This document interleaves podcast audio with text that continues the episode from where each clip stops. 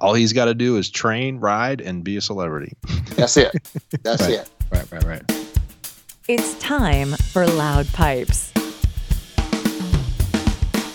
the podcast that brings you the best conversations relating to motorcycles, the riding experience, and other motoring adventures. Here are your hosts for this episode, Rich Warfield, Rico Hogan, and John Miracle.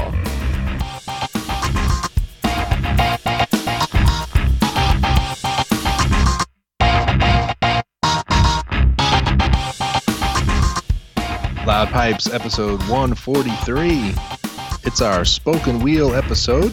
We're kicking off the roundtable style series. We're going to be talking about motorcycle racing and overall the state of motorcycle racing in the United States. And we'll compare that with perhaps other countries, different forms of racing, with a nice panel of guests for the evening. Brother Hogan's a little tied up tonight, so we will start. Let's see, he's not to my east, to my south. Johnny John, Spider Silk. What's happening? Not much, man. You're north of me today? I think so, right? Richmond's north of you? Yeah, it's north east. So yeah. North and east. Yeah, a little bit. How is everything up in there, good old Richmond? And chilly. It's gotten cold in a hurry around here. Well, just wait for the weekend. It's going to be 70 degrees this weekend. I know, 70 on Sunday, just in time to travel again. Yeah, well, it's some rain. So, what beverage you got, my friend? You have none? No, I have none. Oh, where's my wah-wah sound effect? Wah-wah. Nothing. Water, tea, nothing? I think chocolate milk? There's some tea over here.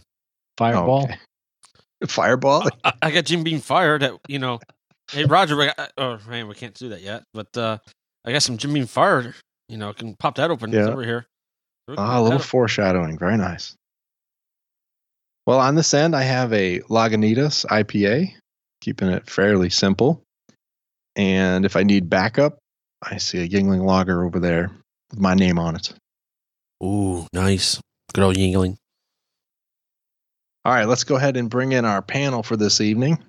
And just a quick rundown on how we intend to run these spoken wheel episodes, titled by the one, the only, Dangerous Dave. Thank you for that. And first on our panel, you've heard him before. He was down at Barber with us, completed a pretty big cross-country trip with John. That would be Mr. Roger Smith, known in the clubhouse as Knobby Tire. What's happening? Hey, how's it going tonight, everyone? Not bad. I got a candy lime green 2015 Kawasaki Concourse. Yes, sir. I guess my name is Roger Smith. Knobby Tire for those you guess who you guess. Yeah. This week. What's the missus calling you this week? Well, you better not put that on the show.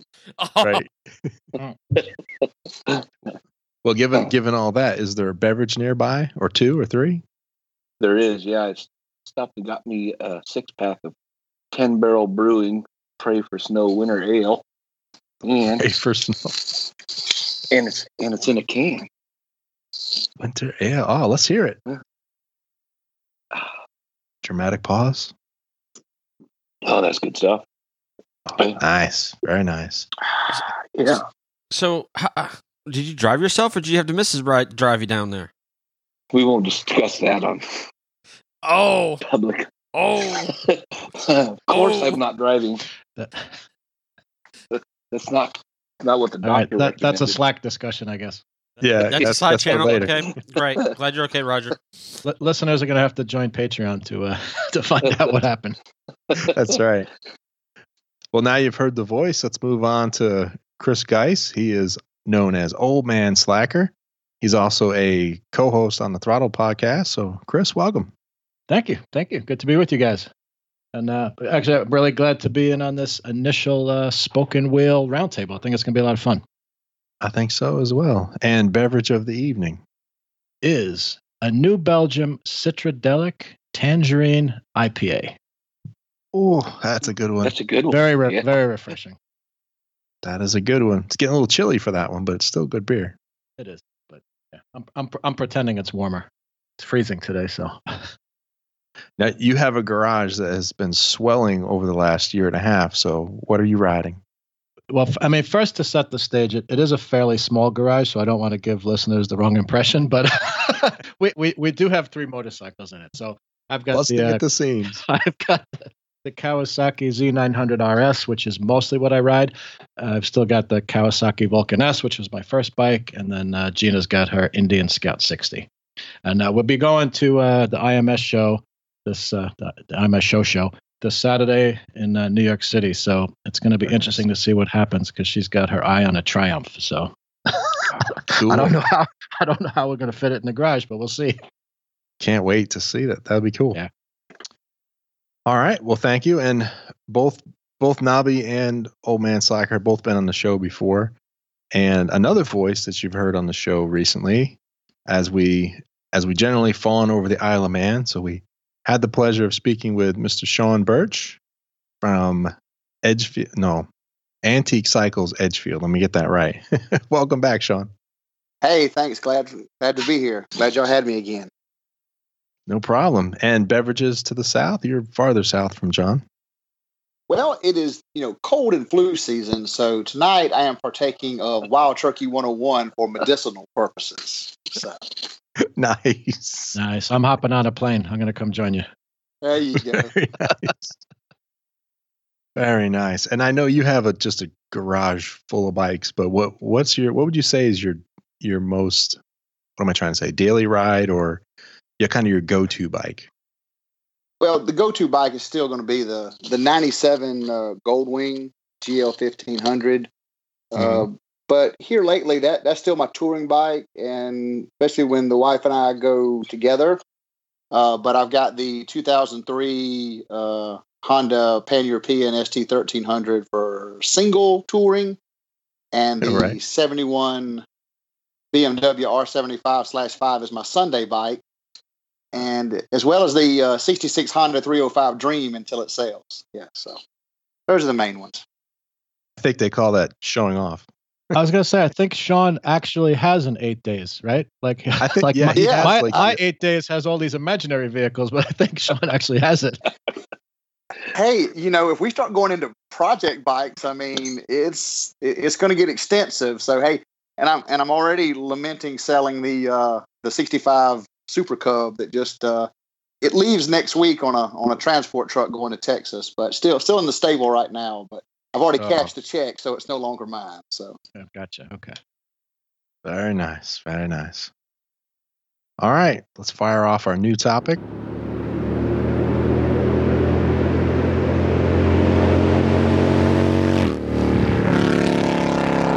All right. We are talking racing this evening, and specifically, we're going to talk about the state of motorcycle racing. And later in the show, we may expand that into cars or boats or planes, whatever you're into a little bit. But I think we'll start with motorcycles. That's more of our thing. And, of course, this being a spoken wheel, we're going to try to do this roundtable style. And I don't know if we'll get any opposing viewpoints. That would be more interesting if we did. But if we don't, it'll be fun nonetheless. So I think first we want to get a little racing pedigree, I guess you will.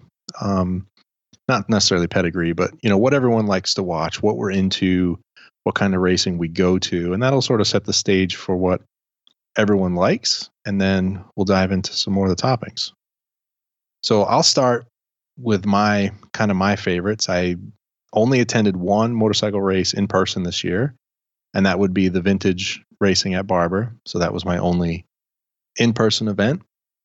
And in terms of television, I watched, of course, the Isle of Man TT several times on the review DVD, and I also watched, I would say, about half of World Superbike, maybe two MotoGP races, and probably two or three Moto America races as well later in the year. Thanks to Old Man Slacker. Thank you for that. You're welcome. And plans for next year, I guess, is the third part. Is, of course, I'll watch the Isle of Man. I will probably watch more Moto America than I did this past year. And I have not renewed my video subscription for World Superbike, so I don't know if I'll be watching much of that. and may try to get some more MotoGP. So it'll be kind of a split between Moto America, MotoGP, and what we'll talk about later, maybe some of the AMA support series or non-professional series that I found recently. Also, thanks, Old Man Slacker. 2 for 2, buddy. You're welcome again. Cheers. All right. So, Nobby, lay it on us. Any events in person other than Barber? Because I know you saw that sitting right next to me and John. The races I went to this year, in April, I went to the Arena Cross in Portland. I went to the Northwest Nitro Pro Hill Climb in May. I went to Barber, like you just said. Yep. Those are the only 3 events I went to this year. Most of the racing I follow the most is motocross and supercross.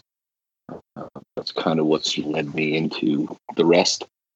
I have followed motocross and supercross for 25 years, and this year I started watching MotoGP, a little bit of World Superbike. So yeah, I'm delving into the street side of stuff, but my heart is in motocross. Gotcha. And I'm assuming that a ton of TV watching for that as well, correct? Yeah. Most of, adamantly, I watched all of the supercrosses and motocross races, and it seems like most of the stuff you can watch now is not broadcast on TV. You got to watch it on the internet. You have to stream the stuff either live or watching it yep. after. All right. The races I'm going to go to, I'll probably go to Washoe next year, the Motocross National. I'll probably go to another hill climb next year. And talking about, this is not motorcycle, but going to the NHRA drag race, the Seattle National in Seattle, maybe. Ah, a little drag racing. Very nice. Very nice. Yeah. Is that Brother Hogan I heard in the background? Yes, you did, baby. Sean Pila. Sorry, I had to do that one time. I hear you. I appreciate that. How you fellas this evening? We're hanging in there. So you got a beverage for us, and then we'll continue our round table. Sounds good. Yep, I do. I'm drinking a Blue Moon Mango Wheat tonight. Mango wheat. Nice. Interesting. Mango. Yeah, it is. It's quite interesting. It's better than I thought it would be. That if beats you like the beer on the sweet side. Yeah, that beats my Tangerine IPA. He's got mango. That's exotic. Yeah, it's kind of Costa Rican. I'm with you, brother. I hear you. All right, well, Chris will go next. But I do have a quick question for Roger. What was the name of the hill climb event again? The Northwest Nitro Pro Hill Climb. Nice. Is that an AMA event? AMA sanctions? You know, the AMA is a shell of what it used to be. So I don't think they sanction much of anything anymore. Or was that split off? Man, that might have been split off at some point. They don't sponsor any of the motocross stuff anymore, or they're not the sanctioning body for motocross or for supercross anymore. They sold off the Daytona rights. They're a shell of what they used to be. So I don't believe it is an AMA sanctioned event. Yeah. Well, on the pro racing side, and not to go too deep into that yet, but they still do a bunch on the amateur side, don't they? I know they sold all the rights to the pro racing, but... Maybe. I don't know, to be honest. But yeah, almost all of the pro stuff they sold off. I think the only thing that they sanction anymore is flat track. We will get into that here shortly. All right. Old Man Slacker, what did you see this year? All right. So the only motorcycle race I've seen in person was actually this year in October. It was the Moto America Championship of New Jersey, which I believe was the 9th round, the second to last round for the season. It was an awesome race. Really, really good. Actually, we're planning to go again this year, so that's definitely on the list. We were talking a little bit before we started recording. I'm hoping to be able to meet up with whoever, from the crew is going down to the MotoGP race in Texas. So we'll see on that one. And then The other thing I'm looking at, I actually wanted to do it this year and just timing and scheduling wise didn't happen, but actually I'm hoping it's on the calendar this year. American Flat Track was racing in New Jersey also, I believe, towards the end of the season. So I'd love to see an American Flat Track race live as well. Very nice. And then, as far as, watching on TV, there's definitely not enough time to watch everything I want to watch. There's a lot of stuff we record. We got to look at it as we can. Now, Gina's got the Indian Scout 60. So, of course, we have to watch American Flat Track whenever we get a chance. So we definitely were watching that. And then the beginning of the season, I started out really more with MotoGP. And we'll kind of, I guess, get into that a little bit later when we talk about the state of racing and whatnot. Right. Because I kind of really... at the beginning of the year was kind of a MotoGP snob, and I'll explain that later. And then as the season went on, I shifted more, started watching a little World Superbike, and then really all my attention went on Moto America, in part because I've been covering that for, on the Throttle Motorcycle podcast.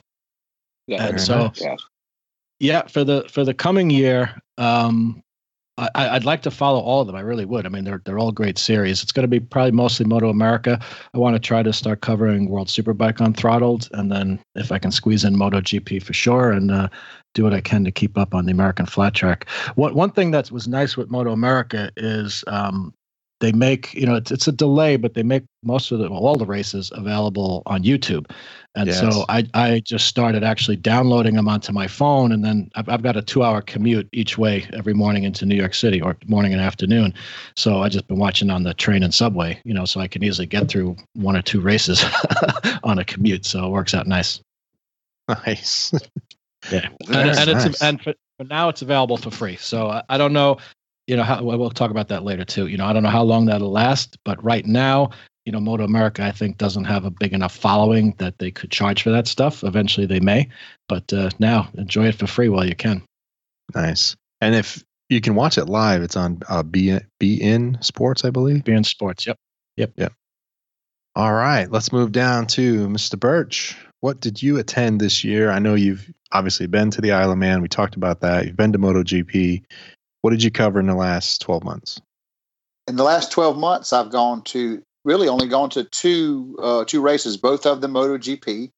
I went to Circuit of the Americas in Austin in April to see the only American MotoGP race. And then on my European trip this year, I got to go to the MotoGP race in Assen at the Assen TT track, and got to see that race in person. And that one was that was pretty cool. Had VIP passes given to me by a friend, so I highly recommend it. If you go to a race, that's the only way to see it. So, but yes, those are the only two races I went to this year. Isle of Man was last year. Hoping to get out there again next year, but in person, just the two MotoGP races, and on TV, I religiously watch the MotoGP races every week. I try to get up and watch them live. Right. Sometimes it is on, especially when they do the little Asian loop. And since it's like 1 or 2 in the morning, usually they're the next morning on recorded delay. Watched a little bit of Superbike, World Superbike, and a little bit of Moto America. I just can't seem to get. I want to watch those. I want to get into it, but it's just it's like when you watch professional football and then you slip back into watching like high school football. And I hate to make that. It's not really that big of a jump. It's just different. It's just, I don't know. It's just something about the feel of it that it's not like pro versus amateur. They're all pro racers. But I want, especially Moto America, I want to support it and I want to follow it. I can't. Just MotoGP just seems to be what I love. And growing up, I went to a lot of motocross and even some hill climbs and enjoyed that. I really like watching the flat track. That's something else I want to do this year. Is really get into more of the American flat track, because that's kind of the up and coming sport, and it's been out there forever, but it seems to be kind of gathering a new momentum, and I think Indian coming back is kind of what's driven that. But that's the only two races I saw in person this year was the MotoGP in Austin and the MotoGP in the Netherlands. Okay, and I think I know the answer to this, but John, did you watch any racing this year for motorcycles? I don't think so, unfortunately. Did you watch at Barber, or did you just sit there with your eyes closed? No, I watched at Barber. I mean, I had... Okay. Well, yeah, I mean, live was Barber. So you get one. I mean, yeah, and hey, Chris, talking about that, didn't you watch any racing at Barber? I did, but honestly, like, not as much as I think I should have. Well, it just, you know, it was... Account. Yeah, no, yeah, for sure. And, you know, it was constantly going on pretty much, which was really cool. But it wasn't until I think Sunday that we had gone through the last bit of the museum, and then we just went out, sat on the lawn behind the Barber Museum while they were doing the sidecar race, which was really cool. That was really cool to watch. Yeah, and that's it, Rich. And I don't think I've got a chance to watch anything because, I don't know, every time I get around to it, I wouldn't think about it and be like done and pass. Meaning you'd be out riding. Possibility. Yeah. Possibility, yeah. My foot. I hear you. All right, one more. Let's hear from Brother Hogan before we turn this into more of a roundtable. What's your preference for motorcycle racing, and how much did you watch this year? Well, the only thing I was able to watch in person was the Barber race, the vintage race there. Yep. You know, from the different styles of racing they had at that vintage. Let's see, anything on TV other than the old Isle of Man racing. I wanted to catch up on that and watch this year. That I'm waiting on that CD from you to do that. You'd be waiting a while. I bought it digitally this year. I know. No worries. That one might have a little bit of drool. Be careful when you get that, Brother Hogan. There may be some drool on that DVD. You know how he is about the Isle of Man. He's got his. He's rubbed himself all over that one. I can imagine. Wow, keep it PG. Come on. And the last one I had, I think it was the 16 or 17. I lent to him, and after like a month, I was like, "So, are you done?" I'm gonna get that back, right? Here's my fix. That's coming back this way, right? Right. Oh, yeah. Awesome. You know, it was funny. I pulled it out when you were here last. I pulled it out to give it to you, and it's still on the shelf where I left it to give it to you. So nice. Yeah, it's just a reminder to give it back. I might have to mail it to you, but anyway, just make sure you have it on the TV next time when I come over. Right, exactly. That's a good excuse to meet somewhere in the middle and drink some beer. Oh, yeah. You know what? It's funny you say that because this week, unfortunately, it's been kind of chilly here, but I've been itching to ride to Charlotte to go to OMB and to hang out with my guys. And as soon as it gets in the 60s, we got to plan some time to hook up, fellas. Yeah, this week would have been perfect. This weekend's going to be nice and 70. Well, here, yeah, it's raining Friday, Saturday, and Sunday here. It might not rain Sunday, but that's still up in the air. But yeah, I got Christmas lights to hang this weekend, so that puts a damper on it. So what do you say, Roger? You up for that one? Oh, we'll ride down there. I can't even think about riding until the end of January. Recovery, so. Yeah, I got you. I hear you. All right. Overall, let's start at the top. So this is just kind of a gut check, and anyone can go first. Kind of basic question. Overall state of the racing in the U.S., growing, declining? Are there any bright spots? Things like that? Anyone want to take it? Hard to say, I think. That's a really good question. You know, I mean, I love racing. I won't get into details, but you know, I've always enjoyed auto racing. It's what I started with. The fact of the matter is, it is just racing in general is just not as big in this country as it is in other parts of the world, particularly Europe. You know, you talk like Formula One, MotoGP. You know, in rabid. Europe, yeah. England. I mean, it is. I mean, you know, you've got just, you know, fans who are all out hardcore, and they just really love and eat this stuff up. You know, it's really kind of along the lines of the way soccer is in Europe. You know, here it's different sports. In the U.S., it's football, baseball, you know, maybe basketball to a degree. As far as, you know, whether it's growing, I don't know. My general feeling, and I'm curious to hear what you guys think, is it's kind of struggling a little bit. I mean, you know, we've got, I don't know if there's ever been more than one, but we've got, you know, one MotoGP race in the U.S. Yeah. I don't know if there's ever been more than that. It reminds me of Formula One, where, you know, there's also one Formula One race, you know, which I believe is Circuit of the Americas in Austin. Same track. Yep. Okay, yeah. It started at Indianapolis. I actually saw it live in Indianapolis, the inaugural year. But that's kind of bounced around, and I think there's been years that they haven't included the U.S. in the calendar. You know, fortunately, we have the one race for MotoGP, and that's in part why I like the Moto America series, because it is, you know, U.S. focused. As Sean was pointing out, it's not as, I don't know, how do you want to put it, elegant and polished, let's say, as MotoGP. Right. You know, and maybe I'll just kind of get into it now. You know, I mentioned earlier just about, you know, starting off as a MotoGP snob. And what I mean by that is, and Rich, I know you and I had kind of chatted on Slack some time ago about this. You know, I'd mentioned to you, you know, watching MotoGP and then watching World Superbike and Moto America, it just wasn't the same. The TV coverage wasn't the same. Like you watch MotoGP, that camera coverage is amazing. It's like they've got cameras all over the track, all kinds of angles. You know, you can see the helicopter shot from above, and you can see them coming around the turns, and you can see it from the track level, and they do slow motion, you know, and you can see the guy coming, you know, back in the rear wheel into the corner, and like the whole deal. It's just really amazing. And then you watch Moto America, and it's like, okay, well, you know, the bike went by, and it's like a high school AV crew went out and did the photography of it, basically. Yeah, I think it comes. It's a different level completely. For sure, and that's a big part of it is the money is different, the budget is different. So, you know, Moto America is doing what they can do with, you know, the budget they have based on the popularity and the turnout that they get at the tracks and the sponsors that they have, right? So, you know, in fact, you know, Moto America doesn't race at the same tracks that MotoGP does. Like, maybe Moto America has raced at Austin, but like you wouldn't see MotoGP racing at this track in Jersey Motorsports Park. It's a beautiful facility, but it just would not be, you know, suitable for MotoGP kind of thing because of the level of the class of racing.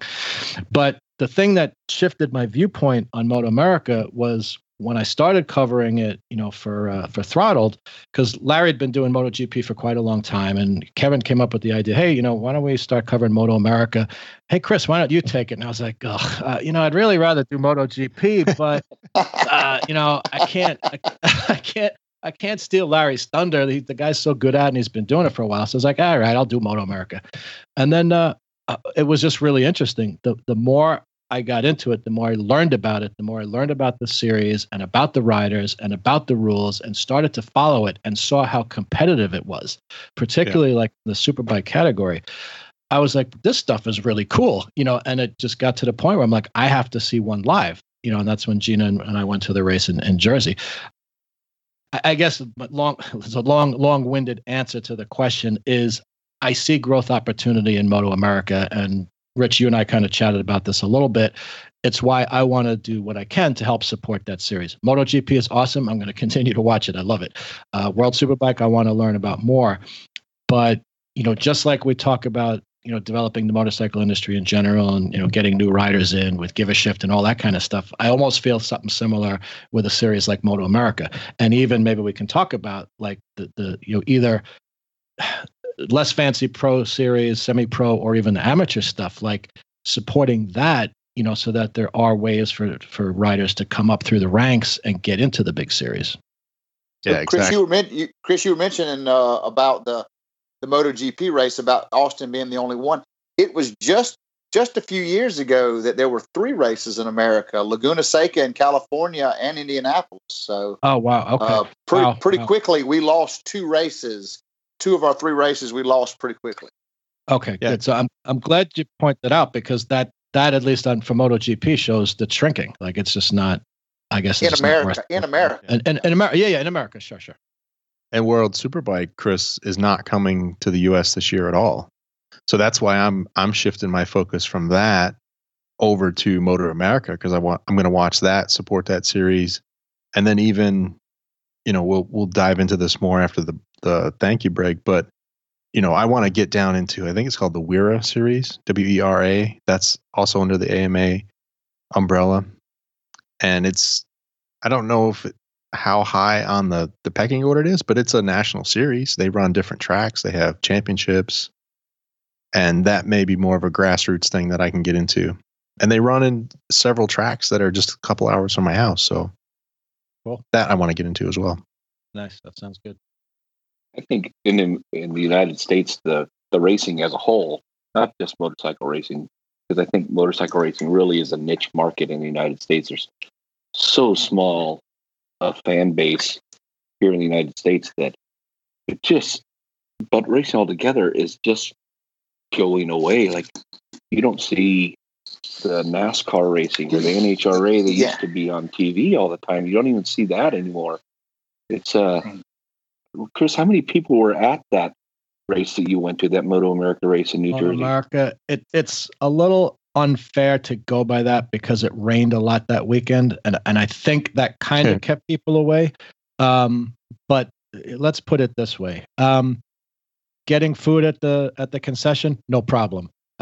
Using the bathroom, no problem. I don't know numbers. I don't know attendance figures. I mean, it did not seem. It wasn't like, you know, like desolate ghost town by any means. There was a lot of activity, but it was not like when I saw the Formula E race, the electric, you know, race cars in New York City, or, you know, like when I saw Formula One at Indianapolis or anything like that. It wasn't like packed wall-to-wall people. But what I will say is, fans though, right? They'll go sit in the rain. A football fan will go sit in the snow. Yeah, so that's true. Fan is a fan, and if they don't draw the fans, rain or shine, then. Yeah.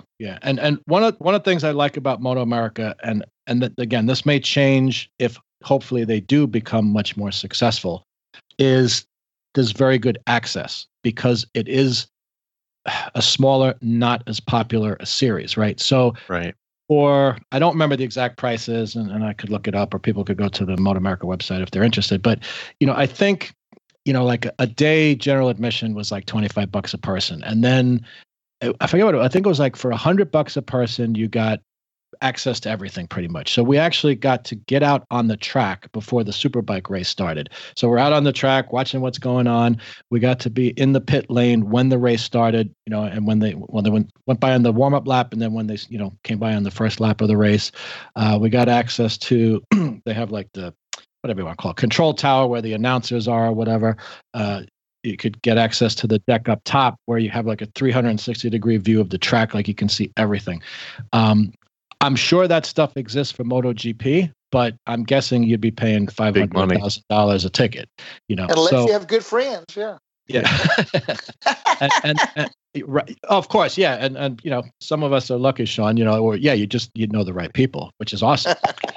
But let's pivot that to dirt a little bit, because as I understand, Supercross is the most popular spectator motorcycle event in the U.S. So what are you seeing on that front, Roger? Is that increasing, decreasing, steady state? Decreasing. They're filling the stadium, so that's a positive. But I think the main draw to Supercross, well, people get hurt all the time, and it's visible. Like, you can see the whole track, and I think that is a huge part. That's one of the things I don't like about road racing. Even when we were at Barber, you can't see the whole track. You see them drive by one straightaway and maybe two corners, and then they're gone. Yeah. But I mean, I don't think they're growing. I think they're maintaining.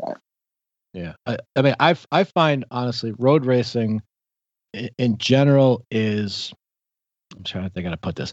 It's easier or nicer to watch on TV because of that problem. It's very hard to follow. It helps, what if you're at the track? It's kind of hard to follow what's going on now. Okay, so Moto America at this race, you know, the time we spent up on the tower. Okay, you can see the whole thing and what's going on. But even there, you know, the bikes are in the distance. You can't see which bike is in the lead. You just see a bike's in the lead. Unfortunately, they didn't have a very good number board. So unlike Barber was really good, I think, because they had a pretty good number tower that you knew, like if you knew the bike's numbers, like you knew who was in the lead and you could kind of follow that way.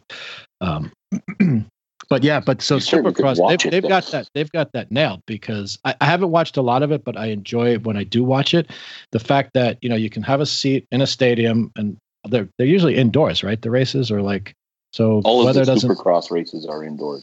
Yeah, so weather doesn't matter. You see everything that's going on. It's like a 3-ring circus. I don't mean that in a negative way, but it's like you see all the activity, like it's all within your peripheral vision. And from what I understand, they tend to cater a lot to families. You know, it reminds me of like going to see monster trucks. You know, it's like everybody's there, the whole family's there. You know, dad can have a beer and the kids have cotton candy and there's, you know, all kinds of stuff and everybody's happy. You know, speaking of that, growing up, that's actually how they packaged like Supercross, was that they wanted to get everyone out. So you had like the monster truck race there, but you also had the Supercross in the same building the same day. So it's almost like a double header, but that's how they got people to come. So right. It's funny that you make that analogy, but it does. That's exactly how they work. Yeah. The promoter for the monster truck series and the Supercross series are the same. So yeah, they try to, even today, they when they build a track for the Supercross race, either the weekend before or the weekend after, they have the monster truck show so that they tie up that building for a week or two weekends, and they do both races back to back. Yeah. I'll tell you a cool thing, not to digress or whatever, but I saw a monster truck race in New York City at Madison Square Garden, and that was really cool to see, like the New York City street outside the garden with all these monster trucks lined up with the big giant tires. The whole thing. That was really cool. Yeah. Now, flat track, you would think would get some of the similar draw because, you know, obviously you can see the whole track, but you know, that if you talk about niche markets, right? Now you're getting even further down, perhaps. Right. Yeah. And but there was a push last year. There seemed to be a push for getting the hype going again, but it kind of, with the Indian dominating, it just fell on its face. Nobody wants to go and just watch Indian run out front. Right. I think only maybe Rico and Gina. I was going to say. Exactly. Yeah, I'm tickled pink, you know. I love it. But flat track's one of those things that either it's a really exciting race and, man, it's going good, or it's like total runaway and you don't want to see it. So that's the problem, is there's just no good middle ground. I mean, even MotoGP does that from time to time. If you've got, you know, Marquez checking out or somebody hits the setup out, gone. Yeah, right. If somebody gets to sit and they're gone, then you start watching the race for sixth because that's what's fun. But then you've got these other races where it's just a swap back and forth. But yeah, I do think that it is what the draw of the Supercross and the flat track is you're right. You can sit in one spot, you can get your drink, you can watch the whole race, you can see the whole track, and it's exciting. It's one of those things that it's like the people that like football where it's constant action, or people that like baseball where it's kind of, you know, 9 innings of kind of slowness, if that's what your thing is. But you can see it all in one spot. Do you know that back when television first started, the first 2 sports they put on TV were wrestling and boxing, and the reason why is because you'd have to move the camera. You can see everything from one camera angle. So it's kind of almost what makes the Supercross and the flat track, makes that exciting. Like you said, if you're watching road racing, I mean, even the Moto America, MotoGP, World Superbike, even those tracks, I mean, they're 2.5, 3.5, 4.5 miles long. So you could, if you're seeing it live, you're only seeing the section you're sitting in front of. And at the Isle of Man, it's even worse than that. 37 miles. You're seeing one. When that guy comes by you at 200 miles an hour, you're seeing that one split second of him coming by, and it's not even side by side racing. He's coming by himself, but it's still it's being there. It's the atmosphere. It's being there with all the fans, and it's crazy. But you're right though. It does make it. It's for a different audience. It's, you know, it's always like they say, you know, horses for courses. It's people that you know you. It's what you like, but you're right. It's some people are gonna gravitate toward, I want to see everything and be in one spot, or some people are, you know, you're happy to see that one bike pass you at 200 miles an hour for that split second. So and close by too, right? The Isle of Man. You know, I was sitting here giggling to myself because I was thinking about golf for some reason. Because when we were talking about the different sports, I was like, well, what about golf? And watching the fans kind of move around the golf course with the players. Maybe we need to do that for the racetracks. Go from corner to corner. and if you're not a golf fan, and like you said, and you don't understand it, then, I mean, I live 20 miles from the Mecca of golf. I live right here, you know, I live 20 miles from the Augusta National. And if you go see the Masters, it's amazing. People will pay thousands and thousands of dollars for a badge to go see the Masters. And literally it's golf. Trust me, you can see it a lot better. You can see it a lot better on TV sitting at home, where you can see all the camera angles in every hole. But you go there, you either pick one guy you want to follow at every hole, or you sit there and you watch them as they go by. But like I said, you got to whisper. And that brings up a good point, because I don't know if I'm sure you guys probably didn't, but I watched the Tiger and Phil Mickelson matchup. You're the guy that paid to see that. Yeah, I watched it. I did. I enjoyed it because it was a different perspective. Just like we were talking about how the from MotoGP to Moto America, how it's different and how much emphasis they put on the capturing every little moment. They kind of did this with this particular tournament, where they had the drones, they had cameras everywhere. The Tiger and Phil were mic'd, so you're able to get that banter back and forth, and you can hear them talking to the caddy. So it brought in a whole different perspective of golf that you really don't get to see or hear when you watch it regularly. So I think they're playing with the idea of changing the game even more so people can enjoy it more. And I think that's what we need to do with the motorcycle racing. Maybe we mic it up somehow, or hear these guys talk a little bit more to the drivers, and gotta get a more intimate feel for the racing, and maybe that'll get more people interested and involved, because there's so many different aspects of it to appreciate. And I think if you bring that more out of it more, I think you'll enjoy it that much better. Okay, Brother Hogan, I think that's where MotoGP really wins, because not only like they were talking before, like Chris was saying, I mean, not only do you have all these different camera angles, you've got the helicopter overhead, and you've got all these different cameras. There's 4 cameras on each bike. There's a camera that's looking from the handlebars back at the rider. There's one at the back of the bike looking back to the rider behind, looking forward to the rider. And also there's one on the front of the bike. I mean, so they make you feel like you're on that bike at 220 going down the straightaway. And you're right, because now you're talking millions of dollars. You're talking the big money that these guys are pouring into the sport, in an international sport. Whereas when you drop back to the World Superbike, you lose just a little bit, because you're not quite at that top level. And then when you go to Moto America, you drop back even more. Like I say, and it's the difference. But you're right, though. I think that's probably what this golf. I didn't watch it, but I think that's probably what you're talking about with the Tiger and Phil thing, is that it lets you be a part of it. It let you get down to the ground level and watch these guys and listen to these guys, and trying to suck people in, to be personally vested in that. And like you say, I think that if you don't have that type of exposure, like MotoGP is getting, it's hard to get people in, Yeah. I mean, that kind of thing makes it more immersive. It's like virtual reality stuff, kind of, where you're more kind of pulled into it. And I just remember from, watching open wheel racing, and I'm assuming you can still do it. I don't know if you can do this with the motorcycle racing, but you would just bring a scanner to the track and you could listen in on the communication right from the pit to the driver or whatever.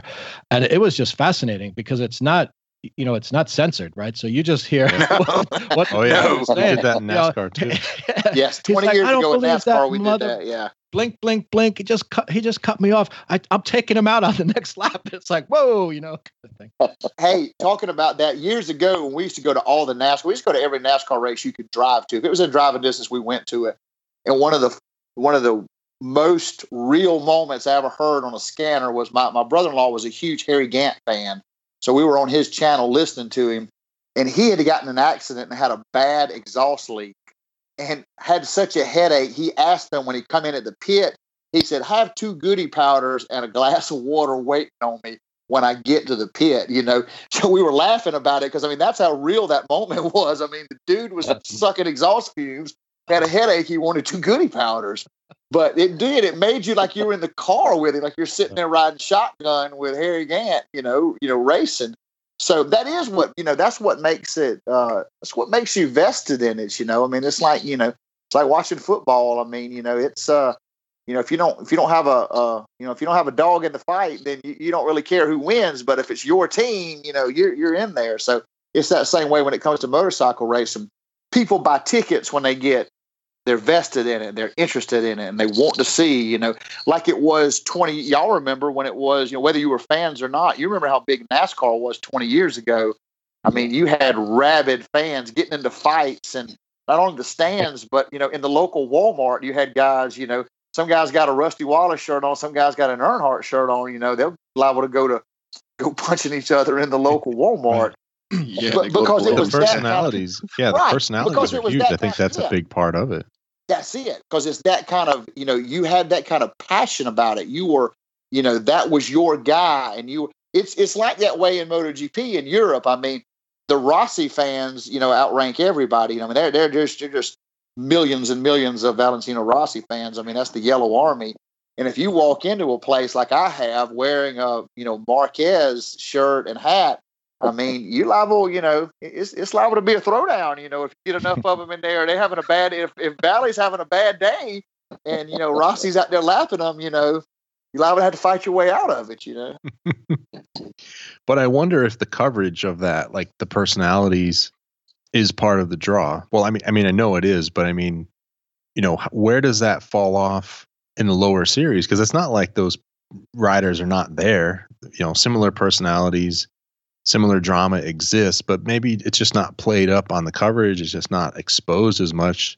So it's harder to become interested. And I think like Chris said, you have to kind of go there and dig around and spend some time with it to get that, because it's not put out there on TV and all over media. Yeah. I agree with that. Absolutely. Yeah. It's interesting. Cause just even, you know, comparing to Moto America, you know, the riders in Moto America are good riders. You know, they're very skilled guys, especially the guys, you know, leading the pack, but it's not, you know, these riders are not as well known as like the MotoGP guys, but they do have their fans, you know, so it was really cool to see at the end of a race, you know, whether it was a super sport or a super bike or whatever, you know, that they would, you know, drivers would come off the track and they would do the, you know, award presentation or whatever. And then as the racers are coming off the podium, you know, you'd have these 10-year-old kids running up to them and getting their autograph and talking with them. Hey, you know, why did you do that? And, you know, turn 5 or whatever, you know, it's like they've got their fans too. It's just not the same volume that you have, like, you know, with MotoGP or the, you know, the bigger series. That's cool. Yeah. I wonder what's missing from that. Well, where's the disconnect where they're not being as intimate with their fan base? In part, I think it's dollars, like, meaning, and time. In Moto America, I don't think they have the dollars to promote the way they do. Like, I don't know if it's still the same in NASCAR. I'm guessing it is, because I've seen NASCAR races in the past. You know, you had, like, you know, driver signings. Like, there was a time during the day that, you know, everyone would line up and get, you know, whoever, Dale Earnhardt's signature, you know, sign the t-shirt or sign their hat or their wife's whatever, you know, sign whatever. But, sign these, you know, but it was a big thing, and it was like really played up. Like, these guys were treated like celebrities. You know, Moto America, it's just not the exposure. I guess that's the thing. It's just not, you know, I would guess, you know, you could probably walk up to pretty much anyone anywhere in this country and they've heard of NASCAR, right? They may not really know like what it is. You know, it's like, it's, I don't know, it's cars and they go in circles, something like that. Right. But if you mention like Moto America, they'll be like, well, what's that? You know, it's like cars in America. I don't know. What is that? Right. Is that a amusement park? Yeah, right. So I guess, you know, in part it's like a branding and, promotion thing. And I'm not even saying, I think Moto America is doing a good job with what they're doing. It's not like, I think there's capable people involved in running the series. It's just, again, if the dollars aren't there, you know, if the sponsors aren't paying whatever, I don't know, whatever it is, millions of dollars a race, you just don't have the money to promote it. Yeah. And I think that's part of the problem, like you said, and it's there's no real answer to it. It's just that, I mean, people going to pay to see the things that interest them.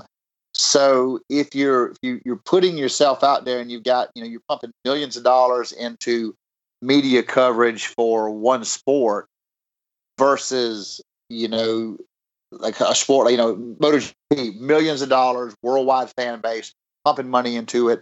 Moto America is, you know, more localized, less money. These guys don't have, you know, they probably don't have the time, because a lot of them, to tell you the truth, they probably work in a regular job. Most of them work in, you know, regular jobs and trying to race on the weekends, you know.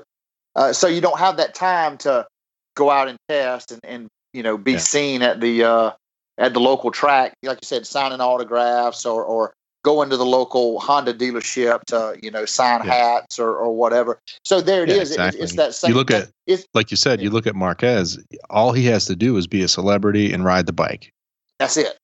You know, he's got people to manage the bike. He's got, I mean, I'm sure he doesn't have a day job, you know, that kind of thing. So all he's got to do is train, ride, and be a celebrity.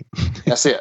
That's it. So let me throw something out here for us. Another little, talking about bike racing and doing some stats for you, Rich, on the side here. If I, flat track has gone up over the last 3 years. So they've seen an increase. Measure like viewership, attendance. They've gone up. Attendance. Okay. Yep. So, in 2018, they almost had over 3 million viewers, and in 2017, it was only 2 million. So, so is it due to part of the three racers that are racing for Indian? Do you think that's the big draw, or just the event itself? I think it's event itself, and I think it goes back to. You can go back to NASCAR old saying of you're racing on Sunday, you can go to a dealership and ride it up, buy it on Monday.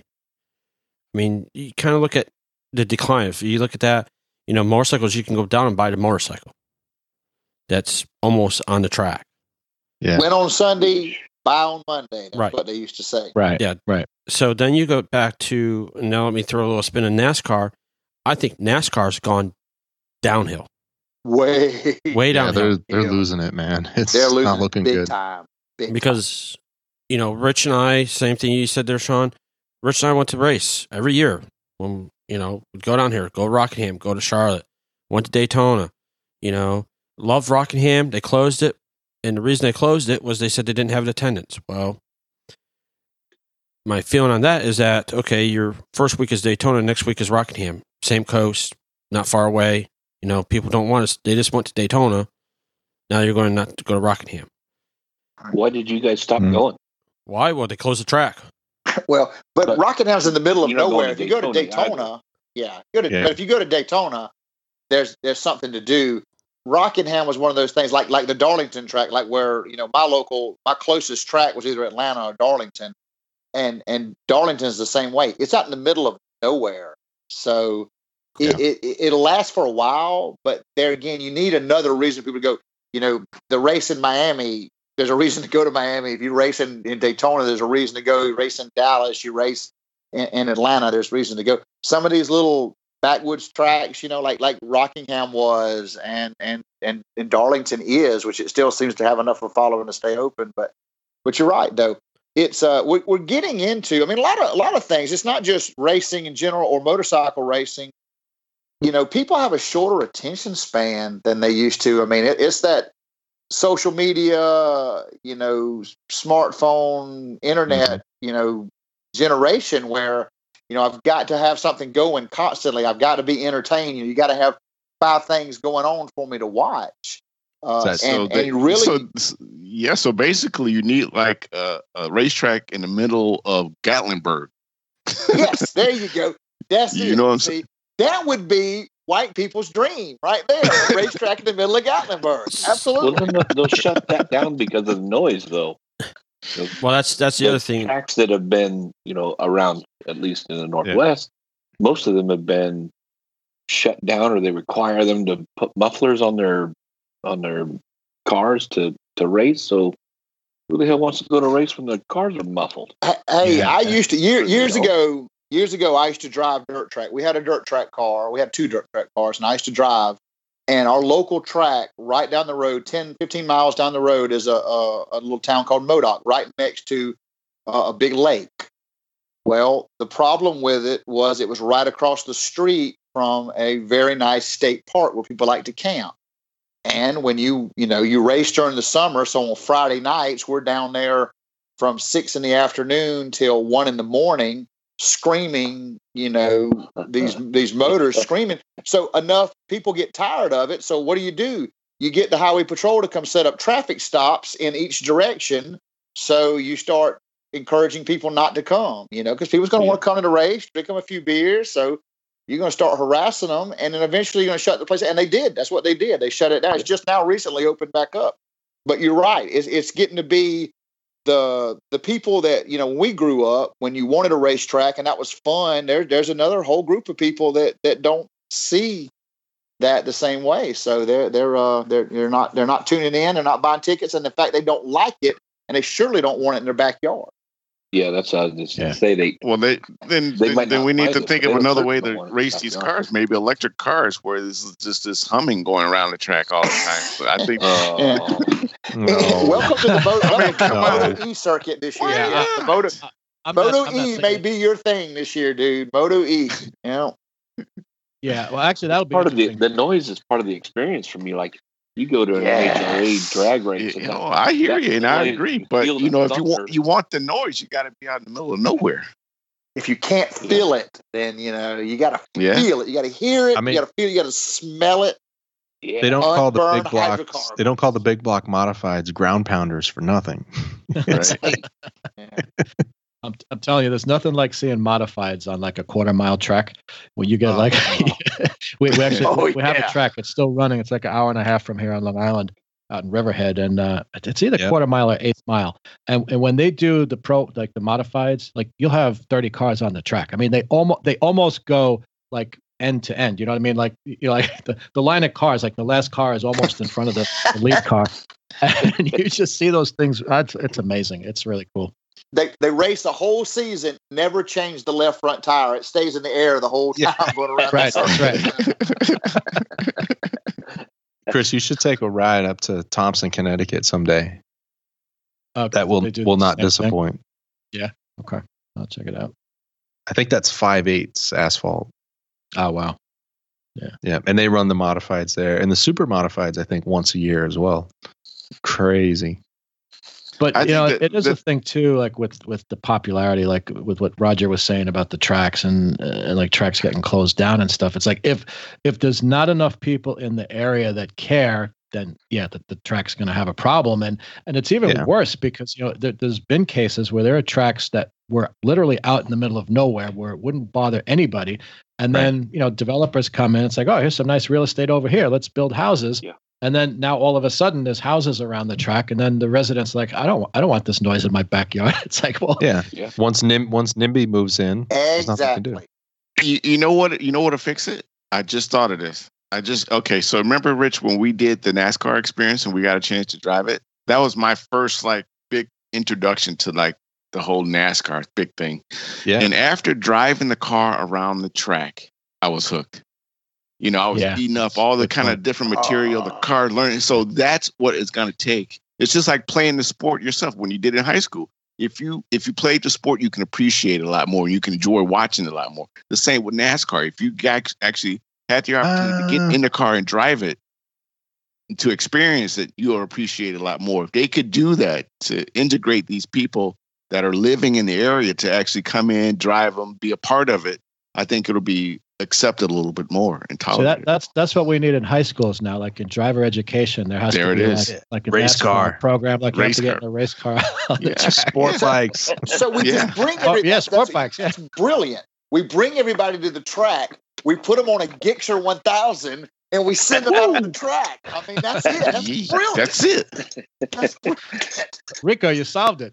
I'm with you, Rico. Right, I'm with you. Wait, you can't. Let's not be callous. You got to show up a 5-minute video of the Isle of Man.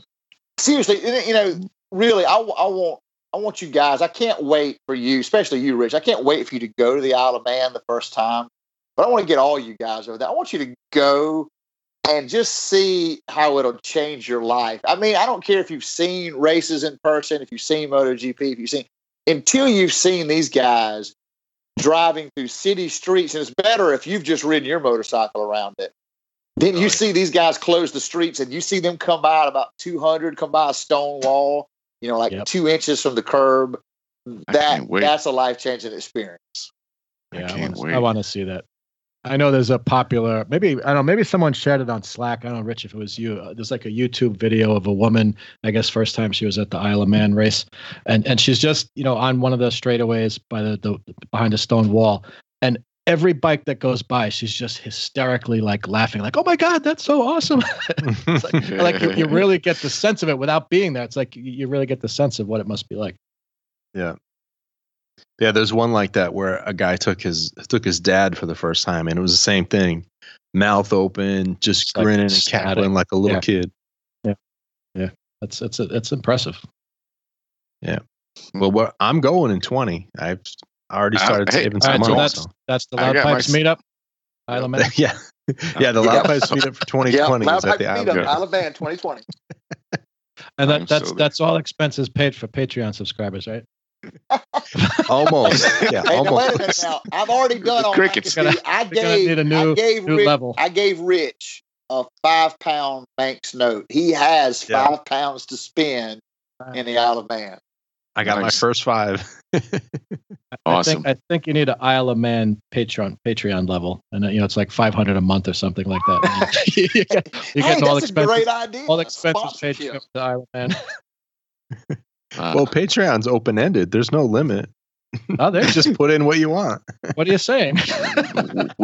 There's the barbershop crew, and then there's the Isle of Man crew. There you go. Yeah. Only $500 a month. You can join the Isle of Man crew. Loud Pipes. Rich will be driving that Corvette if we do that.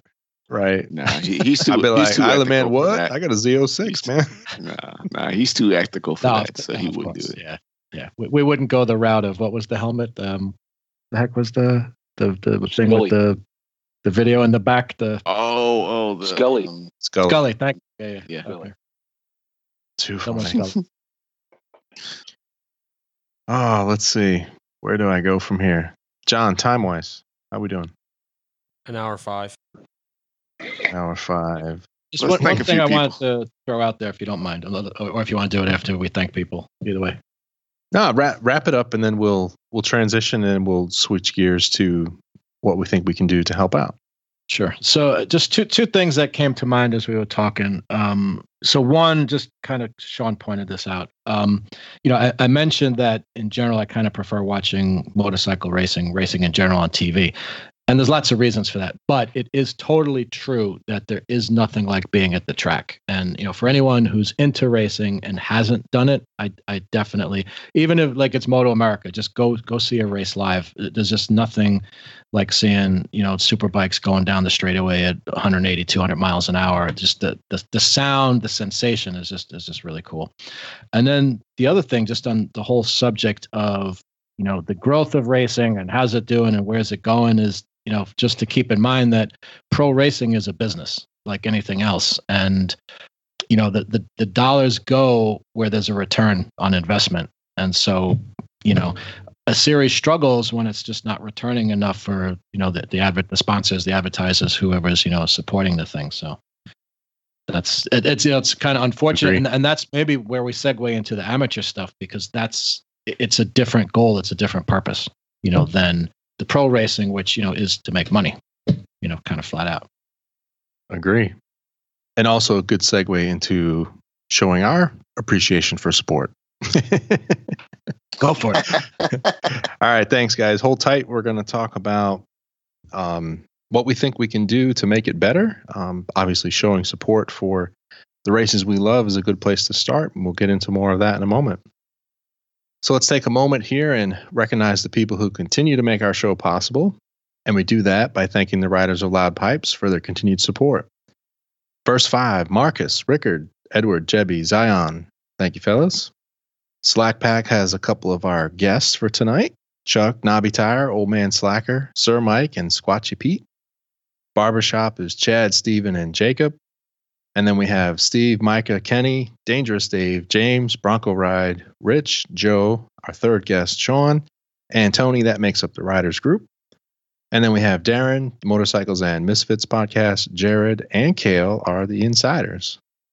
So becoming a member of this group is super easy. Just visit loudpipes.net/donate. Check out all that we have to offer, up to and including the new Isle of Man level. Dun, dun, dun.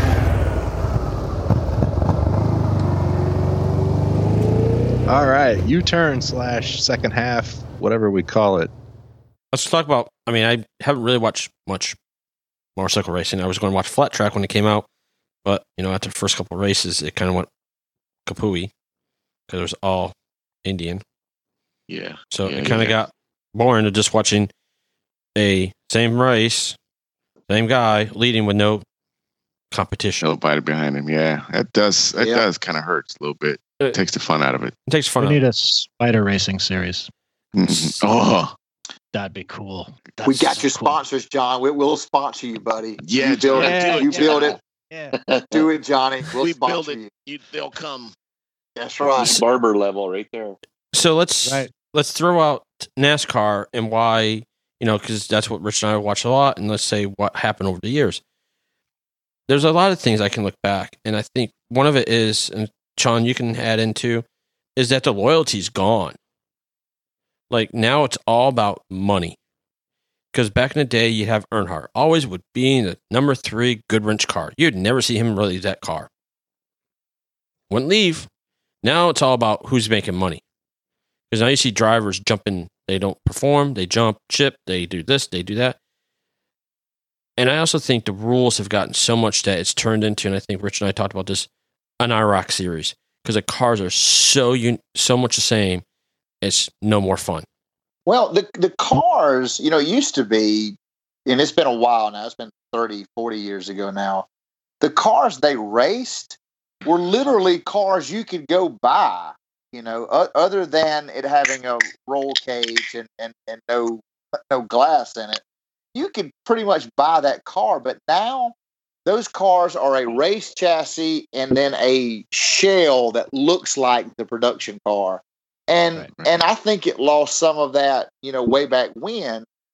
You started losing some of the soul of it when it wasn't a car you could actually buy. But then you're right. Then it got to be where, you know, I hate to say like free agency, but almost like with football and other sports with free agency, when a guy, you know, guys used to stay with a team and they were there, you know, their whole career. And now it's that same way with racing where, you know, you always had the Earnhardt on the number 3 Goodrich car. And you had these guys, you know, that were staying with their teams. And now it's all about who's going to pay me the money, who can give me the best contract. And you're right. It's just that fan base is shrinking because they've made the cars too similar. They're not competitive anymore. And like you said, I haven't watched a lot of Flat Track this year, but it must be, it's kind of a similar thing that's happened with Flat Track. If you've got Indian out there that's just out there killing it, then, man, they better get a handle on that for next year and put some equalizing in there, some sectional. Yeah. And you have to. Yeah. Yeah. And they're doing that. Same thing they did in NASCAR. They're doing it to the bikes now. So it's going to be interesting to see how that all kind of transpires. But that's where the whole thing matters? What's that? Do you think that matters? Like in motocross and supercross, they're required to use the same frame and the same engine cases as a stock motorcycle, same swing arm.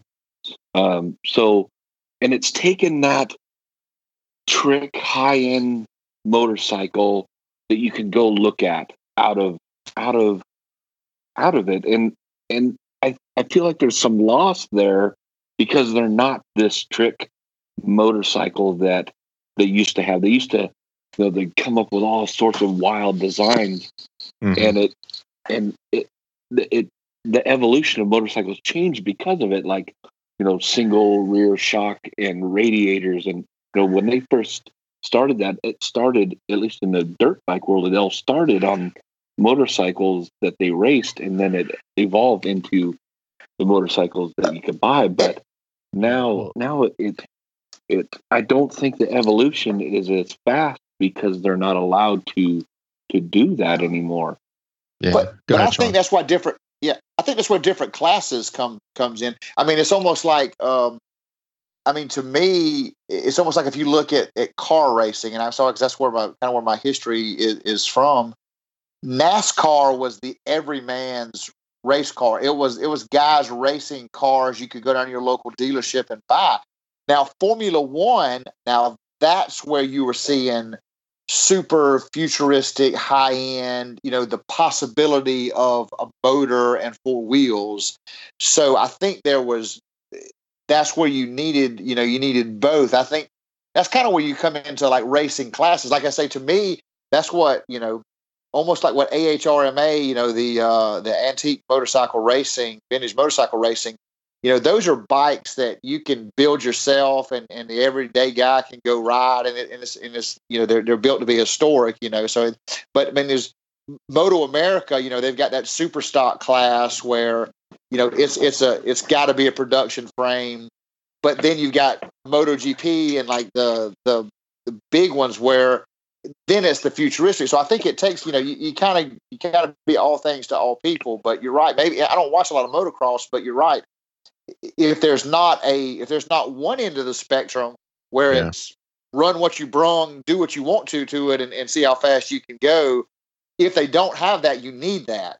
But it is nice to see guys out there riding a bike. I mean, if they're out there riding a Honda 450 that I can go buy, I think that's pretty cool that I can go out there and buy that same bike and ride it around a dirt track, you know? So, to that point. So why wouldn't Harley and these guys, you know, if Indian's out there kicking butt, instead of restricting these guys and reducing their horsepower, changing their fuel, why wouldn't you inspire these other makers to make faster bikes, you know, instead of this rules and regulations around it.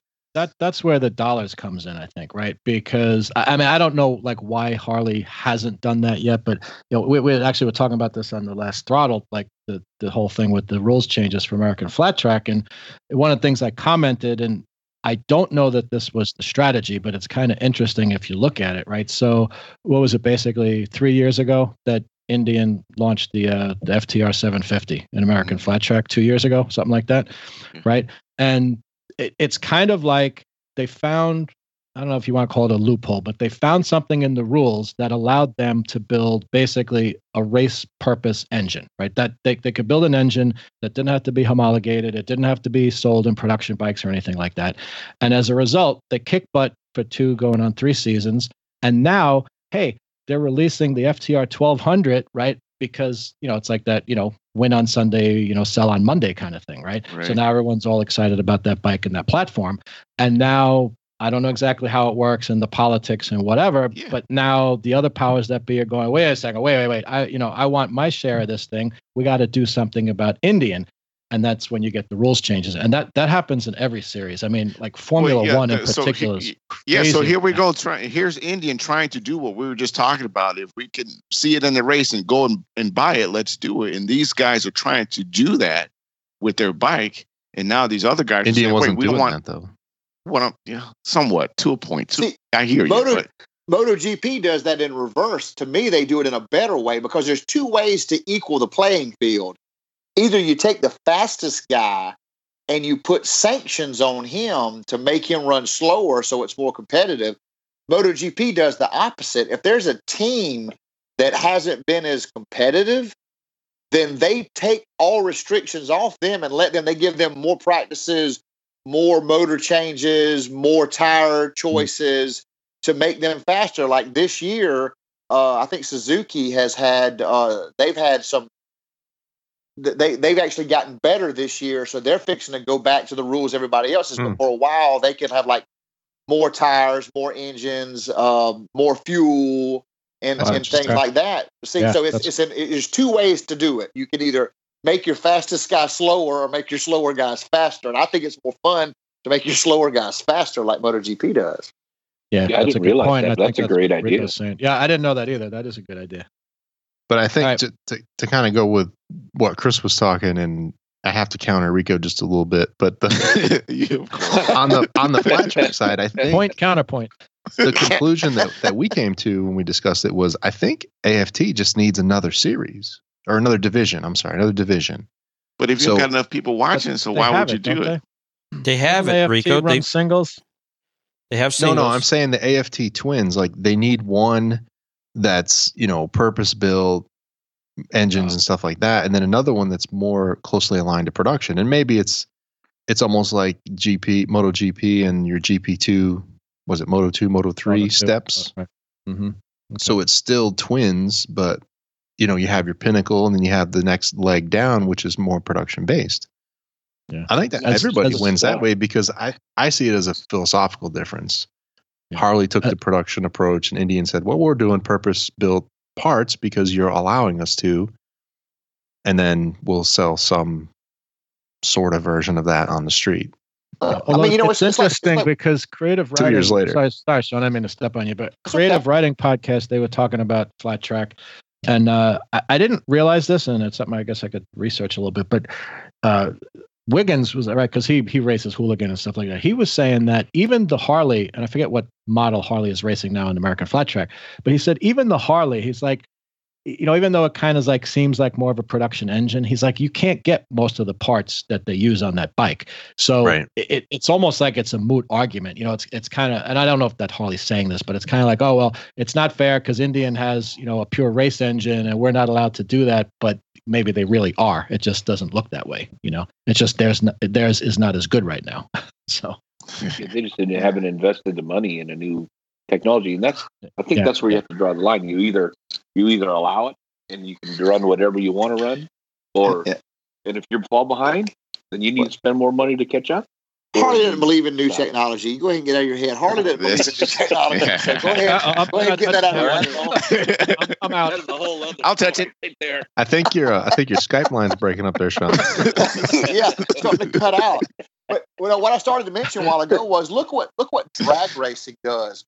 There's essentially two different kinds of drag racing.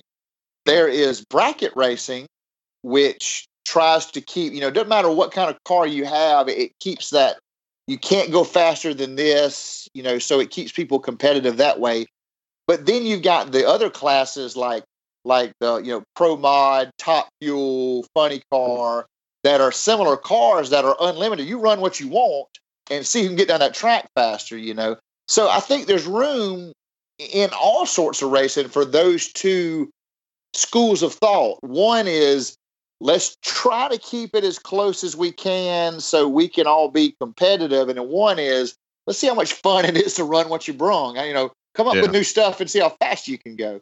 But you know, it's always you know, and it's like, you know, it's everybody's gonna like what you like. You know, you're gonna gravitate toward one or the other.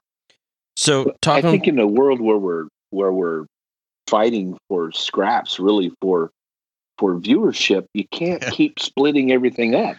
You can't. You're going to make it more splintered. You make a good point. A friend of mine, I used to work for an organization where we did a lot of fundraising, and a good friend of mine used to say, "There's only so much money in the room. You have to decide if you want to split it up more." Or keep it, you know, bigger chunks of it at a time. But in that room, there's only so much money. So you're right. In motorcycle racing, people watching it, there's only so many people. Right. So either you're giving them a ton of choices and splitting all that up into splinters where nobody gets enough to survive, or you're narrowing it down to where you get the bigger pieces of it where maybe people have a chance to survive. You're right, though. So every time they come out with a new genre or a new class or a new type of race, and then there's only so many people going to watch motorcycle racing. You're going to take that many more people from mainstream. You know, it's a good point. So we should dovetail back a little bit to what can we do to make it better? And I think you guys might be hitting on something there. Maybe it's a little too fragmented already. Maybe it's a little in need of a little consolidation or some reorganization to stop splitting the pie so small. Maybe. Yeah, could be. Yeah, and Superbike and MotoGP and Moto America all joined forces. They put all that money into one spot, and they have one series that everybody watches. I think the viewership would go up. Yeah. I mean, the only thing I think it's a good point. The only thing I would say there is you probably would want at least two series because when you have competition, you generally get a better result, you know, than when you have like someone's got a monopoly on the whole thing. How many champion? Yeah. If you split it up like that with two series, who's the champion then? Right, because then you're like, well, he's the MotoGP champion. Oh, but he's never won a Superbike title, you know. And then you have that thing. Exactly, like the NFL and the AFL joined together so that they could have one series and they had one championship. How many of you guys watch local dirt track race? You ever watch local dirt track racing? I mean, I used to race it. Oh yeah. Did you watch local dirt track racing? Occasionally, yeah. When do they race? I can tell you the answer to the question is they race in the summertime. Do you know why they don't race they quit racing in the fall? Do you know why they quit racing in the fall? Cool. Yes, it's cheaper. Nobody watches. Season. Football season. Oh, for sure. Seriously, because everyone's at your high school football game. On Saturdays, they're at your college football game. Nobody's watching your local race. That's why. So it's almost like that. It's almost like maybe some of it is the more overlap you have of these different circuits, then you're robbing from each other, or you're trying to compete with, you know, too many things. And like I said, there's no perfect. You're never going to get all these guys to collaborate. You're never going to get these guys to work together. But you've got to look at stuff like that. You've got to look at you know that there's only so much time out there. There's only so many dollars people are going to spend. You know, if you're going to take a trip somewhere, where are you going to go? So you have to make that decision. Yeah. So if they, you know, we call it, you know, in when I used to do competition shooting, you call it stepping on another man's shoot. You know, if a guy's had this shoot, you know, every year the same weekend, you don't go throw another shoot on that same weekend, because one thing, it's rude. You're trying to take his guys, but also you're probably not going to get a lot of guys to come, because I mean somebody's already got that. So it's almost like that with racing. And if you want it to survive, you got to think about that stuff, and you got to get it together. But I mean, for me personally, you know, getting ready for this show and thinking about it, you know, I haven't. There's plenty of chances I have to support local motorcycle racing. Road Atlanta is 2.5 hours from me. There's Carolina Motorsport Park in I think was in Kershaw. In South Carolina, yeah. Roebling's is down in Georgia. There's plenty of places I could go watch local racing. I just haven't made the effort. So that's what I'm going to try to do this next year is make that effort and go and try to take friends. Try to, you know, because, you know, if you complain about not having racing on those levels, you know, if you're not supporting it, you know, you're part of the problem. So I know that I am, and I'm going to stop being part of that problem. So yeah, the other quick thing, talking about your dirt racing and being from upstate New York and Rich being from PA, there was dirt track racing, and that was a big thing. You loved doing it, but you'd have a race on Friday night, Saturday night, and a Sunday night, all different tracks. So drivers could go from one track to another track to another track, so you had more attendance. Yeah. When I come down here to North Carolina, there's local tracks. Problem is they're all on Saturday night. All race on the same night. You have one here in Wake County. You have one about an hour away, Saturday night. Well, if you split it up, then you could get drivers from Friday night to come to Saturday night. So that was, I think, what hurts some of racing. And then, you know, kind of... You want to go to a race on Sunday night, though? Sunday afternoon? Yeah, I'd want to one Sunday afternoon. It'd be... Yeah, they'd be done by, like, dinner time, though. Yeah. I know that the motocross in 2009, motocross went from a 3-day schedule where they qualified on Friday, Saturday, and then raced on Sunday. And in 2009, consolidated to only race on Saturday. They did qualification racing on Saturday, and their attendance went up because people don't want to you know, on Sunday night be drunk, hungover on Monday morning when they go to to work. It hurts now. Yeah.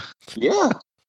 And that makes sense. It's just that's some tracks. I mean, I only know one that currently maybe probably still does it, but that's it. But it's how can you fix it? And that's a way is you got to allow more attendance. You got to let people do it. And, you know, same thing with NASCAR. I mean, Rich, you and I went to the 50th anniversary of Daytona. They had the backstretch. And that was... Now it's gone. Why is it gone? Well, so it makes it look like there's more people at the event. Because they lost people. Yeah. And that weekend, Rich, I think that was the it was a cool experience, but I think that was probably my worst experience going to a race.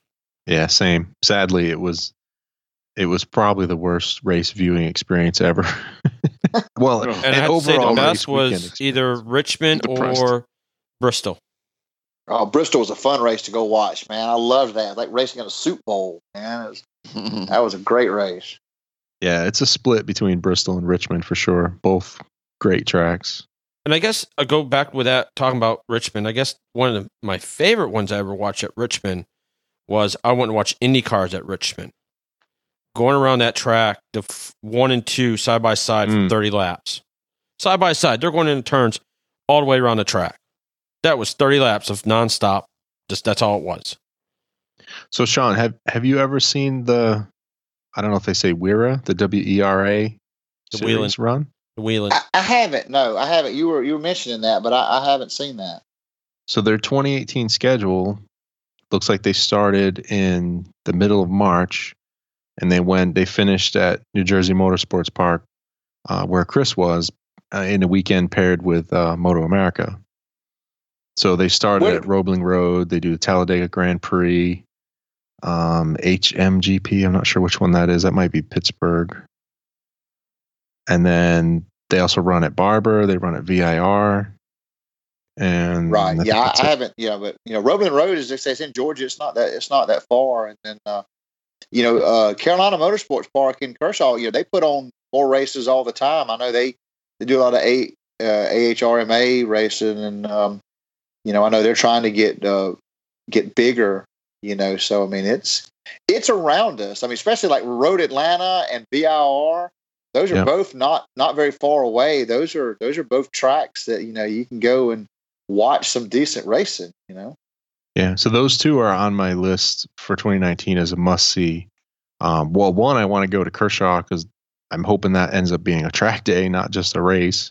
Let's go. And then I want to do VIR and Road Atlanta for sure. And possibly even squeeze in Roebling Road. I'll pull the luggage off of the ST1300 and we'll make it a track day. Absolutely, we'll go. You track that thing? Let's do it. Shoot ya! And then here's one back to Rico comment that Rico threw out about getting into NASCAR experience and have people do it and get into cars. I think number one, I think the driving school or race schools have closed up, and number two, the cost to do it for a normal person is through the roof. That there is not going to be availability because of liability insurance and everything for them to do it. But even the track day, I figure it's going to be probably a $500 weekend, if not more. There again, another reason why the Isle of Man is great. You know how much it costs to run the Isle of Man course? Nothing. Not a zip. Whatever the ferry ticket costs. That's exactly right. It's a public road. Drive it anytime you want. Anytime they're not racing, drive it all you want. And no speed limit. And most of it. On the mountain course, only on the mountain course. In the cities, you got to watch your speed. But once you hit the mountain course, man, I had an S1000RR come by me at about 150. So yeah, I know there's no speed limit on that on the mountain course. So. Nice, very nice. So that's my contribution. In addition to watching, I'm going to try to watch more Moto America, like I said, and maybe Flat Track again. We'll see if this rules change spices up the racing at all. I mean, I hate that they do it that way, but I understand why they do it, and maybe it makes the racing better. Oh, one more thing on racing. I don't think I covered this. Drag racing with Harley, and I think Suzuki's the other one that's big into drag racing? Yes. GSXRs, yeah. Yeah.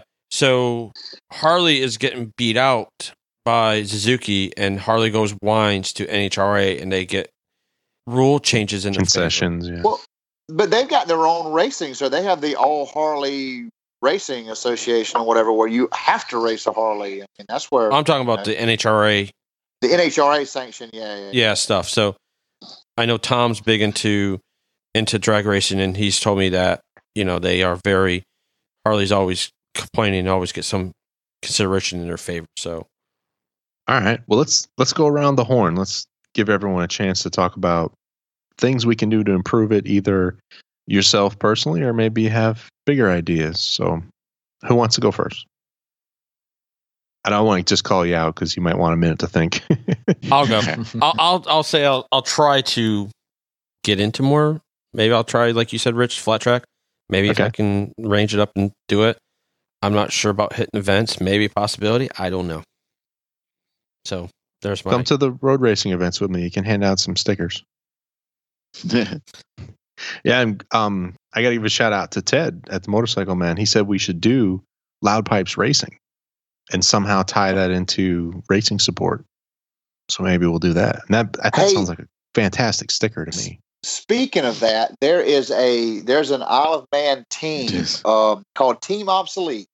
You seen that? No, seriously, listen to me now. There's a team called Team Obsolete, and they are a bunch of average, everyday guys that put together a team to go to Isle of Man, and they ask for sponsorship. And when I mean they ask for sponsorship, they want you to sponsor like a tire and like, you know, 500 pounds for this, or so they're really that type of grassroots racing. We should pool our money and let's try to sponsor, get our name on Team Obsolete. We'll get Loud Pipes on part of Team Obsolete. Look it up. It's a real thing. That's a great idea. I love that. That's a really good idea.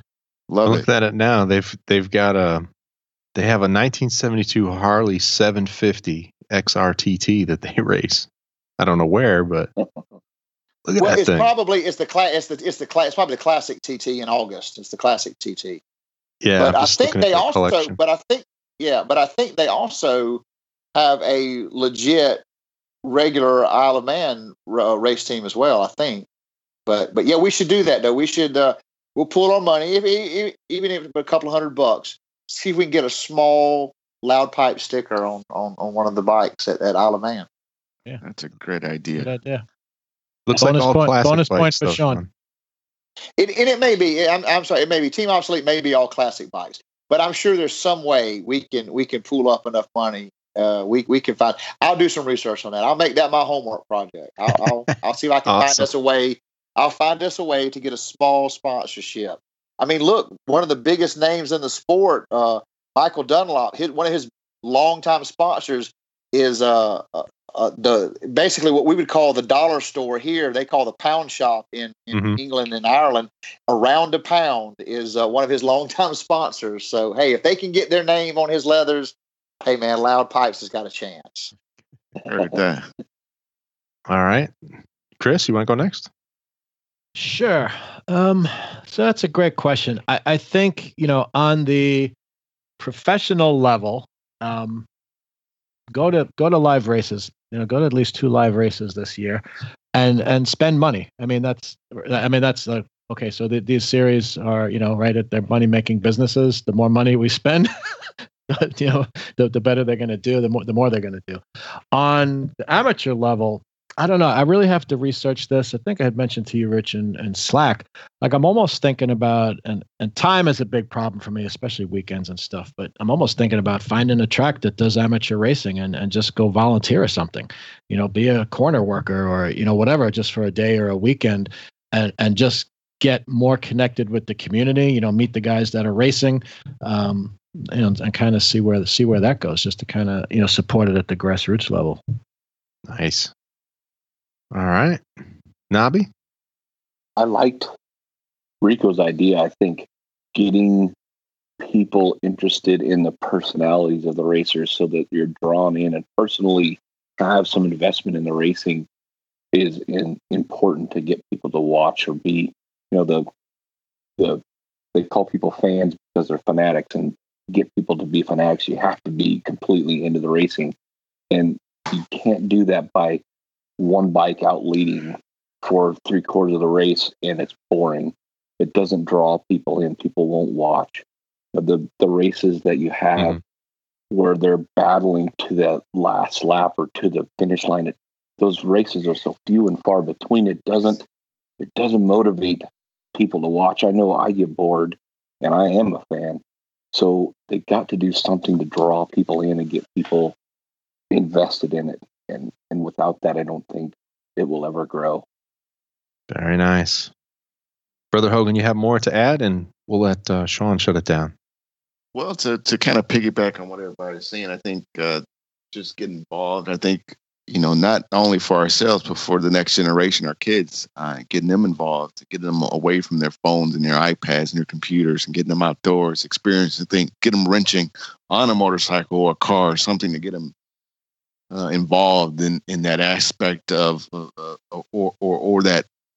I can't think of a word, but just get them involved in doing these types of things where they get excited about sitting there, having fun, watching the bikes, knowing, you know, the different parts of the bikes. And so, you know, that sparks the next racer and what, you know, and everything else that just sparks, you know, the kids to go on a different path where they, you know, don't want to sit in a desk in corporate America. They want to be out on the track, being free, being, you know, living, you know, I guess, and not just being a drone, you know, so that's part of it. And I think that's what we all try to do.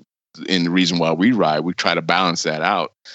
But if we had a choice, we'd rather be out riding and having a good time and watching racing, I'm sure. And if we can make money by doing that, even the better, right? Amen, so, brother. Yeah. Preach. Yeah. So awesome. I think, you know, more participation, like everyone was saying, just being more involved, just taking those steps and, you know, doing what we're just talking about, you know, sponsoring, going to these events, bringing our friends, you know, maybe, you know, talking to, you know, again, our kids to see, you know, let's do this. Let's try this instead of going to the movies or something else. Let's try something different. And, you know, and just taking advantage of all the opportunities we can to be out there and doing these types of things to get more involved, to make more, you know, more to make motorcycles and cars and racing that much more appealing to our younger generation. A long way to saying it. Yeah, making it a family affair is definitely a good thing. Well, one of my favorite motorcycle movies is Why We Ride. And man, it's hard to watch that movie without getting a big lump in your throat. It's really cool. Yeah. All right, SB, bring it home for us, buddy. How are we going to fix it? Okay, first off, I did get my homework assignment completed already. It's called nice. The People's Bike. The People's Bike. Look at thepeoplesbike.com. Okay. There is a team that asks for personal donations to race. Crowdfunding. Yeah, crowdfunding. Basically, it's crowdfunding. Basically, that's what it is. But yeah, I tell you what a lot of what Brother Hogan said is true. Getting people involved and getting kids. Because I can tell you, if you want to see a sport die, don't get young people involved in it. Don't take time to help those guys. Don't talk to them about why you love it. You know, don't let those guys sit on your bike or touch your bike. You know, that's the way you kill it.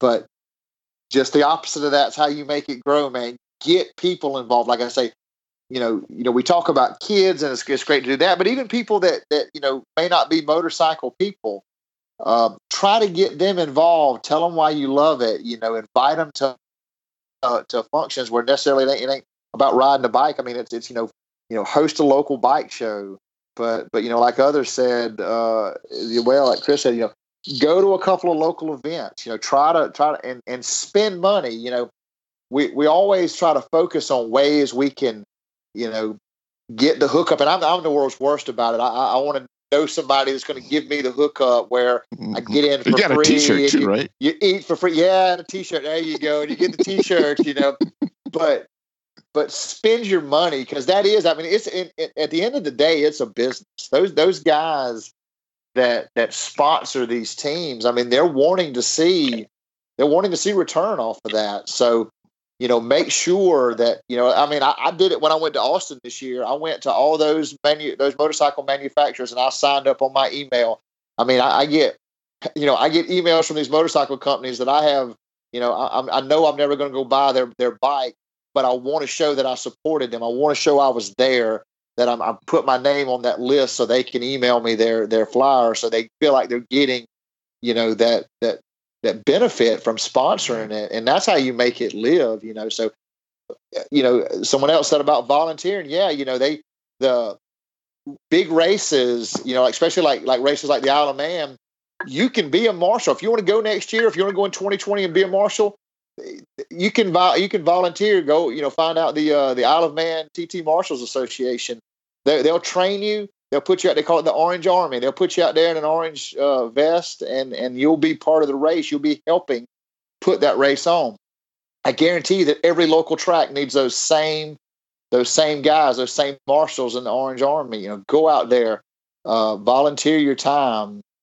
But, you know, most importantly, just be there. Go there, buy a ticket, buy a beer, buy a T-shirt, speak to people. And, you know, and I think what we can do is, you know, I mean, I know that, you know, this being, you know, a big podcast and there'll be people spread out all over the country. We can't all get together.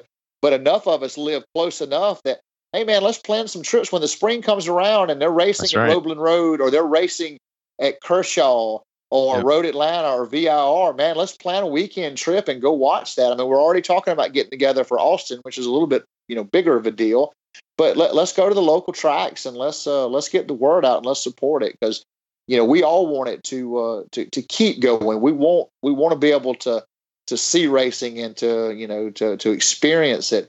And we want to get these kids, seriously, y'all. I don't have kids myself, but even I can see we need to get these kids off the couch, off the computer, off their phones, and get them out doing something real in the real world, or it's going to end up biting us. But this was a great idea. I'm glad, Rich, you put this together. This was a great idea. I think that, you know, small steps like this, and maybe we can help the whole industry. Yeah, it's kind of like, you know, the spark we had about a year ago to do the new rider series. It's the same kind of thing. It's like, we love this. We appreciate it. We want to see it grow, you know, and anything we can do to help, you know, we're happy to do so. Awesome. And the spoken wheel, you know, thanks guys for joining us on this first roundtable, and we'll talk more about what we thought about it in the downshift once we close down for the night. Oh, cool. One quick thought I just want to throw out there. Cause just, you know, on this topic of what we can do, I think it's something that everyone, the listeners, could do as well, is get involved in social media, you know, like Facebook, Instagram. I follow Moto America, MotoGP, and I'm constantly like sharing stuff to my Facebook page. And I'm surprised, like the number of non-motorcycle riders, or, you know, people who they don't ride, so I don't think they watch motorcycle racing, but they'll comment on stuff. So it kind of just helps, you know, get the exposure, gets people looking at it, and maybe, you know, you get some new eyeballs willing to look at this stuff. Great idea. Thank you, sir. Absolutely. All right. Johnny John, you want to cover our events real quick and we'll shut it down and shift it down a gear or two? Sure, my friend. Sure. So, as Sean said, April 12th through 14th, we're planning on going to MotoGP in Austin, and we're still in the planning phases, and that's up to our buddy Chad. He's been the driving force on setting all that up for us. So, and then June 1st in Salisbury, North Carolina, we're going to have the East Coast meetup for Moto Mino again, is the plan. Rich is scowling hard, looking at the map, designing with his ideas. Not sure when, but I think it's going to be July 4th weekend of 2019. We're going to have the Loud Pipes meetup someplace. Summer meetup 2019, that's right. Someplace. And then in 2020, it's going to be at Isle of Man. Yeah, it is. Let's put that on the calendar. Yeah. Y'all have fun. Sean's going to my place. I already gave him permission. He's going to my place. John. All right. John can't ride a spider there. No, I'll be on the 1100 there. Trust me, one choice. Put a third wheel on the ST. There you go. We can do that. And then August 9th through 12th, I'm planning a trip to upstate New York. When? August. Nice. Oh, okay. 9th. Nice. I want to go there with you. Get your tickets now. So that's all we got in the plans for currently in the lab there, Mr. Warfield. Very nice. And MPC is what, May? I remember. Yeah. That's true. Something like that, yeah. Nice. Let's not forget that. Changing the date. Why are you hesitating there, John? 2019. I don't remember the date. So yeah, May of 2019 is the fourth annual MPC. Nice. Very good. Well, John and Rico, thanks as always. It's been another fun time, and I want to thank Roger, Chris, and Sean for joining us for our inaugural Spoken Wheel. Good times. Yeah, my pleasure. It's been a blast. Great idea. It was fun. Okay. And I would like to again thank the Riders of Loud Pipes for their continued support. And if you're interested in joining that group, supporting the show, and helping us get a bike on the track for Isle of Man, go to loudpipes.net/donate. And we do the show as often as we can, Thursdays, 9 p.m. Eastern Time. You can join us at loudpipes.net/live. That will take you to our Mixlr page. That's MIXLR. They have a mobile application as well you can use. You get notified as soon as we go live. And additional information from this episode, we'll have some links on the topics we discussed this evening. That can all be found on the website, loudpipes.net/143. We have links there to leave us some feedback, which we just found out might not be working. So if you've sent us feedback in the last couple of months, we apologize, but we are having that looked at. You can also subscribe to the show and, of course, follow us on social media. All right, Hogan, you still awake, buddy? Sometimes. All right, kickstands up. Let's do this, Brutus. All right, Johnny John. Everyone be safe. Roger? Is he sleeping? He's getting a second beer. Hand. All right. Chris's turn. Hey, everybody, get out and watch racing. All right. And Sean. Let's go. Yeah. Good night.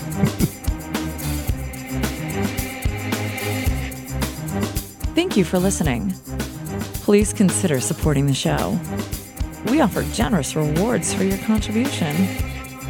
Find more details at loudpipes.net/donate.